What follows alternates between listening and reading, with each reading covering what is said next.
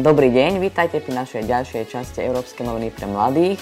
Moje meno je Nemet Marko a dnes tu so mnou europoslanec Vladimír, Vladimír Bilčík. Dobrý deň. Pekný deň vám želám a pozdravujem všetkých, e, to znamená každého, ale teda hlavne mladých, keďže toto budú počúvať mladí ľudia. Ja sa stále cítim mladý, aj keď pomaly budem mať 45 rokov, takže dúfam, že toto bude pre vás, pre všetkých e, nielen e, taká debata s politikom, ale aj niečo, čo bude pre vás prínosné a pre hlavne vaše mladé životy v tomto ťažkom čase. Presne tak. Toto je našim cieľom. Teraz sa chcem vrátiť trochu do vašich mladších časov. Keď ste študovali na, v zahraničí, som čítal, že väčšinou ste studovali v zahraničí. Do akej miery to ovplyvnilo vaše smerovanie na politickú orientáciu? Uh, áno, ja som strávil, ja som mal to šťastie, uh, naozaj veľké šťastie, že po páde komunizmu v 89. keď sa otvoril svet, otvorili sa hranice, uh, ja som vtedy pre mňa bola až revolučné, si na to dodnes pamätám na svoju prvú cestu do Rakúska, keď som mal 14 rokov, do Heimburgu za Bratislavu. Ja som vyrastal v Bratislave, som sa narodil v Bratislave a, a ten svet veľký bol kúsok za humnami, ale dovtedy som ho videl hlavne, a mal som aj to šťastie z rakúskej televízie, počúval som z rakúskeho rozhlasu. Ale potom v 89. sa otvorili hranice a ja som, aj sa učil jazyky a aj som mal taký cieľ, že potrebujem spoznať svet a chcel som ísť do sveta, chcel som sa učiť za našimi hranicami, chcel som to vyskúšať. Získal som štipendium v 91. roku a išiel som na takú medzinárodnú školu do Spojených štátov amerických. Volá sa to, že United World College. Uh-huh. A je to sieť medzinárodných škôl, kde som robil vlastne medzinárodného bakalára alebo International Baccalaureate IB. Mnohí mladí to poznáte. V Bratislave majú napríklad gymnázium Juraja Hronca a sú aj iné školy, ktoré toto ponúkajú. A je to maturita, ktorá potom otvára ľuďom možnosti študovať na vysoké školy v podstate všade vo svete. Ja som strávil dva roky v Novom Mexiku, čiže to bola moja taká americká skúsenosť. Uh-huh. A spoznal som Ameriku, ale nie z veľkého mesta, ale naozaj na divokom a ďalekom západe na mieste, kde sa stretávali rôzne kultúry, taká tá americká typická, ale aj hispánska, pretože to je kúsok od mexických hraníc. A, a takisto aj taká tá pôvodná, je tam veľmi veľa rezervácií, kde žijú rôzne indiánske kmene. A, takže pre mňa toto bola aj taká iná špecifická skúsenosť a hlavne som chodil do školy, kde bolo 200 ľudí z, z vyše 70 krajín sveta, a, takže my sme boli štipendisti z celého sveta.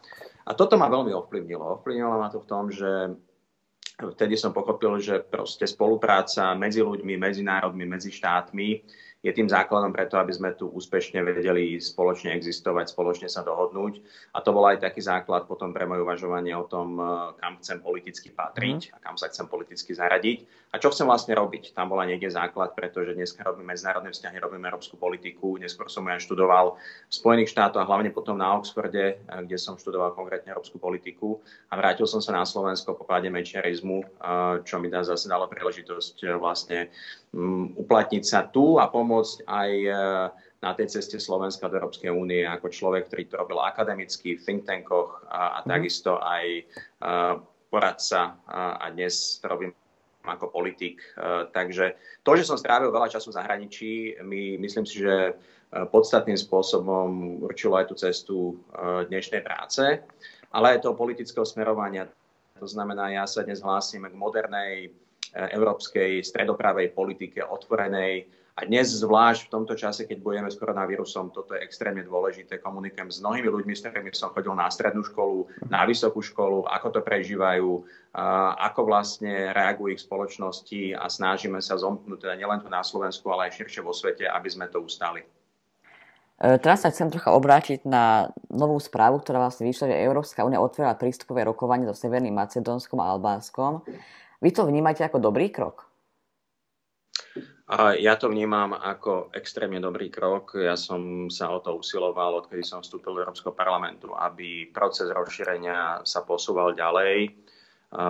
Stal som sa, získal som dôveru svojich kolegyň a kolegov, stal som sa spravodajcom celého Európskeho parlamentu pre Srbsko, čo je jedna z kľúčových krajín na Balkáne aj v tom prístupovom procese. Takisto ma zvolili za šéfa delegácie pre naše vzťahy s Černou horou intenzívne komunikujem s našimi partnermi na Balkáne v týchto ťažkých časoch, kedy bojujeme všetci s epidémiou. A takisto som tam, pokiaľ to bolo možné, často cestoval pracovne a snažil sa pomáhať našim partnerom. Takže môjim cieľom bolo vždy pomôcť na európskej ceste Balkánu. To žiaľ sa nám neúplne zadarilo minulý rok, kedy viaceré členské krajiny na čele s Francúzskom vetovali vlastne ten proces rozhodnutia o tom, že ideme otvoriť prístupové rokovania s, so Severným Macedónskom a Albánskom. Aj vďaka intenzívnej práci nás poslancov v Európskom parlamente, musím povedať, kedy my sme boli vždy tým hlasným hlasom, ktorý sa zasadzoval za rozšírenie, za otvorenie týchto rokovaní, sa veci pohli a našli sme dohodu, kedy sme upravili uh, tú metodológiu alebo prístup k tomu procesu rozšírenia, ale zároveň sme robili strategické rozhodnutie teraz v marci, že sme otvorili prístupové rokovania s našimi partnermi v Albánsku a v Severnom Macedónsku. Je to veľmi dôležité, je to veľmi dôležité mimochodom, keď sa bavíme o mladých ľuďoch, aj pre mladých ľuďoch na Balkáne. Uh, na Balkáne dneska zažívajú mladí ľudia veľmi neistú budúcnosť a mnohí odchádzajú, tak ako ja som odišiel zo Slovenska v 90. rokoch na západ, ale mnohí potom nie sú motivovaní sa vrátiť naspäť. A toto by sme chceli zmeniť a tá, tá cesta, ako to zmeniť, je naozaj dostať tieto krajiny do, eh, do Európskej únie. Eh, keď eh, si predstavíme ten život dnes na Slovensku, áno, nie je mnohom jednoduchý pre mladých ľudí, ale mladí ľudia máte obrovské možnosti dnes sa presadiť aj na Slovensku, aj za hranicami Slovenska vďaka členstvu Európskej únii.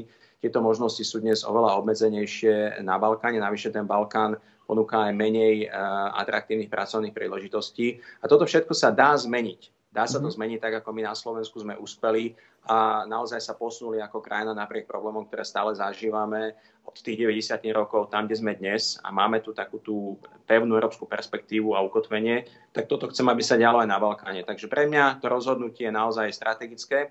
Je dôležité, že Európska únia ho príjma aj v čase, keď bojujeme s COVID-19, s pandémiou koronavírusu. Ukazujeme našim partnerom, že nám na nich záleží. Samozrejme, k tomu rozšíreniu je ešte veľmi dlhá cesta. Teraz je tak trochu loptička aj na strane našich partnerov, aby začali reformovať svoje krajiny, ako náhle táto kríza odznie a aby sme spoločne raz v Európskej únii boli všetci spolu a to je tá úloha na toto 10 ročie.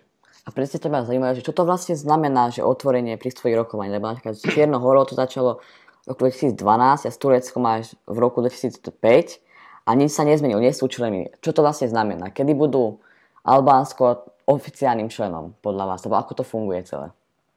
Funguje to tak, že eh, a presne ako hovoríte, to otvorenie prístupových rokovanie je úplne prvý základný krok. My potom vlastne snažíme sa s tými krajinami rozprávať o tom, čo musia spraviť všetko na to, aby splnili tie základné podmienky pre členstvo Európskej únie. Ono sa to deje, poviem to tak veľmi technicky a možno to približím mladým ľuďom cez uh, rôzne úlohy, ktoré máte v škole. Uh, tie krajiny musia plniť rôzne úlohy v rôznych kapitolách alebo predmetoch. To znamená, musia byť dobrí aj v ekonomike, aj v práve, aj v tých politických inštitúciách, tak ako musíte byť dobrí vo fyzike, v matematike, v slovenskom jazyku a v iných veciach, aby ste proste školu zvládli. Takže niečo podobné čakáte krajiny. Uh, ten vzťah je tak trochu tým vzťahom medzi um, tútorom alebo učiteľom, ak chcete, a študentom, ktorý sa snaží uh, stať sa tým tutorom alebo učiteľom. To je presne ten vzťah v tých rokovaniach. To je vzťah, ktorý sme si prešli na Slovensku v 90. rokoch a hlavne v minulom desaťročí, kedy sme úspešne tie rokovania završili a vstúpili do Európskej únie v 2004 roku. Sú krajiny, kde to trvá oveľa dlhšie. Turecko je typický príklad. Áno, rokujeme s Tureckom už od polovice minulého desaťročia, ale vlastne Turecko dnes sa veľmi odkláňa od tej európskej cesty a je veľmi otázne, kedy sa tie rokovania završia. Ďalej sú Čiernohora aj so Srbskom, tie začali v tomto desaťročí, ale zďaleka to tempo nie je také, aké by malo byť a mohlo byť. A ono to súvisí aj s tým, že v Európskej únii nebolo, nebolo také politické nasadenie vo vzťahu k rozšíreniu, aké ja by som mm-hmm. si mhm. želal. Verím, že tá dynamika, že tam máme ďalšie dve krajiny, s ktorými budeme rokovať, vytvorí aj trošku konkurencieschopnosť v regióne, keď máte štyri štáty, ktoré sa budú predbiehať. To máte ak v triede. Keď tam máte viac žiakov, ktorí chcú uspieť, tak jednoducho každý sa aj viac trošku snaží a, a verím, že toto sa bude deť aj na tom Balkáne. No a um, kedy to povedie k výsledku, to si myslím, že to je otázka aj zvlášť na tú situáciu, ktoré čelíme dnes, kedy budeme zažívať rôzne ekonomické a sociálne problémy v dôsledku koronavírusu. To je otázka rokov. Je to otázka tých rokov a skôr si myslím a verím, že bližších ako vzdialených a preto hovorím, že to úloha pre toto 10 ročie, aby sme to posúvali ďalej. A mhm. závisí to dnes od toho, ako dobre vlastne tie krajiny budú doma meniť uh, svoje pravidlá, svoje nastavenie, reformovať sa, A, a to všetko súvisí s tým, ako funguje politika, ako funguje právny štát, ako fungujú základné slobody, ako fungujú hospodárske vzťahy, či ľudia sa vedia spoláhnuť na to, že keď idú na úrad alebo na súd, tak vybavia to, čo vybaviť potrebujú. A, takže naozaj je to také štúdium praktické tej európskej politiky pre tieto krajiny a náplňanie tých pravidiel a, tak, aby zmaturovali výsledkom bude nejaká maturita potom pre tie krajiny a to bude aj to úspešné vlastne završenie tých rozhovorov, aby sa dostali na tú povedzme vysokú školu, čo bude znamenať tú vstupenku do Európskej únie. Takže asi takto by som to priblížil, ale je to veľký krok, keď začneme už rokovať, lebo znamená to, že tí žiaci sú v tých triedach. Je to niečo také, ako keď mhm. získate to štipendium na tú dobrú školu a teraz sa snažíte tú školu dokončiť. O tom to celé je a dúfam, že úspejú a my im v tom pomôžeme. Teraz som čítal, že budú v Srbsku v apríli voľby a na jeseň budú voľby aj v Čiernej hore. Budú v rámci EÚ tieto voľby kľúčové z hľadiska rozširovania? Uh, takto. Uh, v Srbsku a vlastne aj v Severnom Macedónsku mali byť v apríli voľby, ale vzhľadom na tú situáciu, ktorá sa teraz deje uh, s koronavírusom, vzhľadom na to, že všetci sme doma a my nahrávame tento rozhovor výnimočne takto, na diálku na Skype. Ja sa teším, že máme tieto technológie a vieme komunikovať, ale kľúčové je dnes chrániť sa, chrániť si naše zdravie, chrániť seba a naše okolie.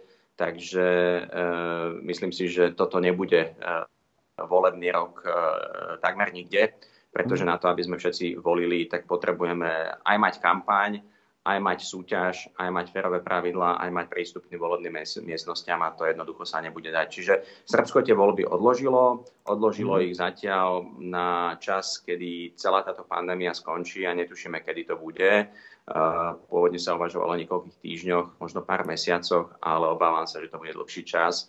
A áno, ja si myslím, že tieto voľby by mali ukázať, že Srbsko je zrelé posunúť sa bližšie k Európskej únii. To znamená, Srbsko ich potrebuje zvládnuť, potrebuje zvládnuť nejakou slobodnú, férovú politickú súťaž. A to je veľmi dôležité. A, a potom e, tá sila, ktorá z tých volieb vzíde, by mala riešiť tie problémy, ktoré Srbsko jednoducho riešiť musí na to, aby sa priblížilo k Európskej únii. Reformovať, reformovať, reformovať, naozaj preberať e, postupne tie európske pravidlá, za, za, zavázať do praxe. A takisto riešiť veci, veci, ktoré súvisia s tými takými širšími brzdami toho srbského prístupového procesu, a to je napríklad otázka vzťahov s Kosovom a s Prištinou. Mm-hmm. Čiže je tam toho veľa, ale zatiaľ potrebujeme zvládnuť pandémiu a potom musíme zvládnuť voľby a potom verejne zvládneme aj ten prístupový proces. Tak, ďakujeme pekne Vladimirovi Bilčíkovi, europoslancovi vo frakcii EPP. Ďakujem pekne. Ja ďakujem veľmi pekne za tú príležitosť. Pozdravujem všetkých mladých ľudí a chcem vám ešte, ak môžem, odkázať, e, naozaj toto nie sú jednoduché časy. Ja mám dve deti, mám už tínejdžera doma ako syna a mám cerku, ktorá bude mať 9 rokov. Teraz zažívame všetci také zložitejšie časy, lebo aj oni majú školu už obaja online, sú pripojení cez e, rôzne aplikácie a komunikujú so svojimi učiteľmi a spolužiakmi, spolužiačkami a, takže chcem vám povedať, že všetci to zažívame, všetci sme v tom spoločne, vydržte a hlavne, pokiaľ nikam nemusíte, ostaňte doma. Koronavírus sa týka nás všetkých, môže hroziť každého a chránite tým nielen seba, ale hlavne ľudí okolo vás. Tí starší sú ohrozenejší, takže komunikujte so svojimi starými rodičmi na diálku. Určite sa vrátime do toho normálneho života. Čím lepšie to vydržíme dnes, tým skôr to bude, takže držím vám palce. A držím nám palce a v Európskom parlamente my pracujeme ďalej na diálku, zajtra budem hlasovať vo výbore LIBE a, a budem mať takisto plenárnu schôdzu, budeme rozhodovať o ďalších veciach, ktoré sa budú týkať určite aj vás. Takže rád sa spojím opäť a budem diskutovať s vami a možno aj v nejakom širšom formáte. Dnes ďakujem Markovi za tieto otázky a príležitosť podeliť sa s vami o tom, čo sa deje. Ja ďakujem veľmi pekne a už len doplním, že naše rozhovory nájdete na stránke európskenoviny.sk pod rubrikou rozhovory alebo Európske noviny pre mladých, ale aj v podcastovej aplikácii Spotify. Tak ďakujem pekne, že ste s nami dneska boli a vidíme sa na budúce. Pekný deň.